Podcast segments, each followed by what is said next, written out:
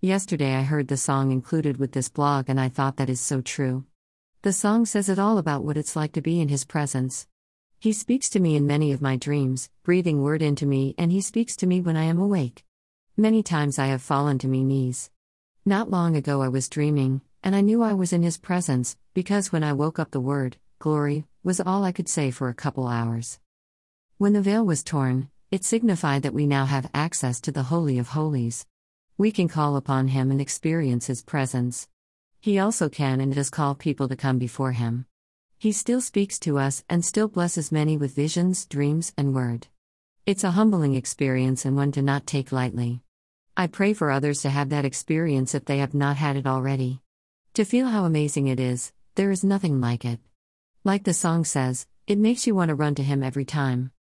Matthew 27 50 51 Jesus cried out again with a loud, agonized voice and gave up his spirit, voluntarily, sovereignly dismissing and releasing his spirit from his body in submission to his Father's plan.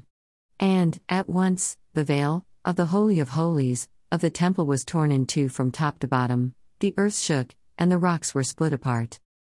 Song included Throne Room by Kim Walker Smith.